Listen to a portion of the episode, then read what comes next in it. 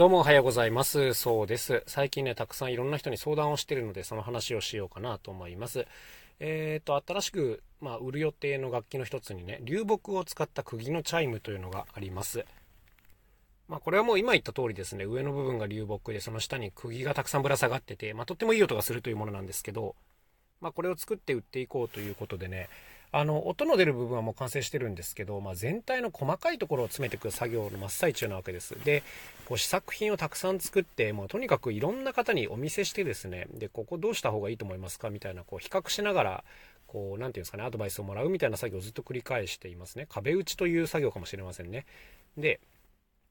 なんかやっぱりこう相手がね答えやすいように準備しておくっていうのが大事なんですよ。例えばこう持ち手が革紐になるんですけど、革紐も3種類ぐらいのこうカラーバリエーションをとりあえず用意してあって、で、この中だったらこれが一番いいねみたいな、はい、ことを言ってもらうと、まあ、なんていうんですか、アドバイスとしてはこうもらいやすいじゃないですか。やっぱこの、例えばね、あの茶色一色しか用意してなくて、なんかこれじゃないんだよなって言われちゃうとちょっと困っちゃうわけですよ。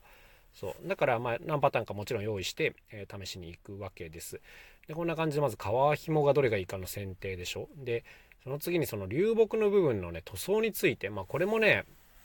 やってると自分ではちょっとよくわかんなくなってくるんですよ。流木って、こう、まあ、地のままではちょっとね、傷みやすいですから、何らか塗装するんですけども、あの、先日こちらでもお話しましたがね、オイルフィニッシュというものにするのか、まあ、ニスを塗るのか、まあ、それとも違う方法にするのかみたいなところで分かれるわけですけども、まあ、当然これもね、数パターン作って、え、お見せしに行くというわけでございますね。もうこの辺はね、人によってやっぱ言うことが結構違います。例えばその艶があるとちょっと、何て言うんですか、あの昭和の骨董品感が出るから基本艶はない方がいいよねみたいなのもあるし、まあ、あの塗装って言って塗膜を作るかどうか、まあ、ニスを塗るかどうかっていう部分に関してもやっぱり丈夫な方がいいんじゃないっていう方もいらっしゃるんですけどまああの経年変化をね楽しんでいくっていう意味では実はオイルフィニッシュの方が都合が良かったりするんですね。後からこう色をつけ直したりとか、まあ、研磨し直すとかこういう作業も結構容易なのでね。こういうところでこの部分は結構あの何て言うんですかね意見が分かれるところではありますね、まあ、あと僕の作り手としての意見も踏まえると結構いろんな考え方があります。あとはこう紐を使って釘を吊るしていくんですけど、まあ、どんな紐を使うのかそしてどう吊るしていくのかっていうこういう問題がありますね。これに関してもねもういろんなバリエーションが作れちゃうんですよ実は。うんで、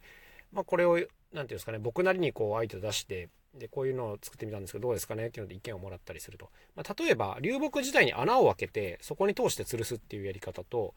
えヒートンと呼ばれるねちっちゃな丸い金具を刺してそこに吊るすやり方みたいなまず最初にこういう大きく2つに大別できますで、個人的にはね、ヒートンの方がいいかなと思ったんですよ。見た目がね、ちょっと面倒いんですけど。なんですけど、まあ、いろんな人に意見聞くとね、穴を開けた方がいいねっていう、こっちの方が多かったですね。はい。まあ、これはちょっと僕と考え方が異なるっていうだけなんですけども、まあ、結構何人もの人に見せてみんな同じことを言うんで、ああ、やっぱり一般的な感覚としてはそっちなんだなっていうことがね、はっきり分かりましたね。いや、こういうのはやっぱアドバイス聞く醍醐味というかね、うん、なんかこう、自分一人でやってると、ついこう、作りやすさとかね、あの、まあ、合理性、まあ、丈夫さとか、はい、あのそういったことばっかり考えてしまうんですけどやっぱこういう全体のデザインの話になってくるとねもうこれは自分だけで考えない方がいいですね。はい。ってことでね、もういろんなアドバイスをもらいながら、もう細かいアップデートを繰り返しているような日々なんですけど、もうデモっていうか試作機がめっちゃたくさんできてる。だって掛け算式でこう増えてっちゃうんで、いや、結構大変ですよ、こういうのもね。そんなにパーツ数が多くない楽器なのに、これだけの分岐点があってですね、やっぱり何て言うんですかね、この商品開発っていうのは本当大変なことだなというふうに思いました。しかも流木なんか使ってると、一個一個素材の感じが全く違うんですよね。もちろん形も違うし、あの、硬さも違うし、色味も違うしね。そう、こういうのをなんか、あの、一定の方向にこう調整する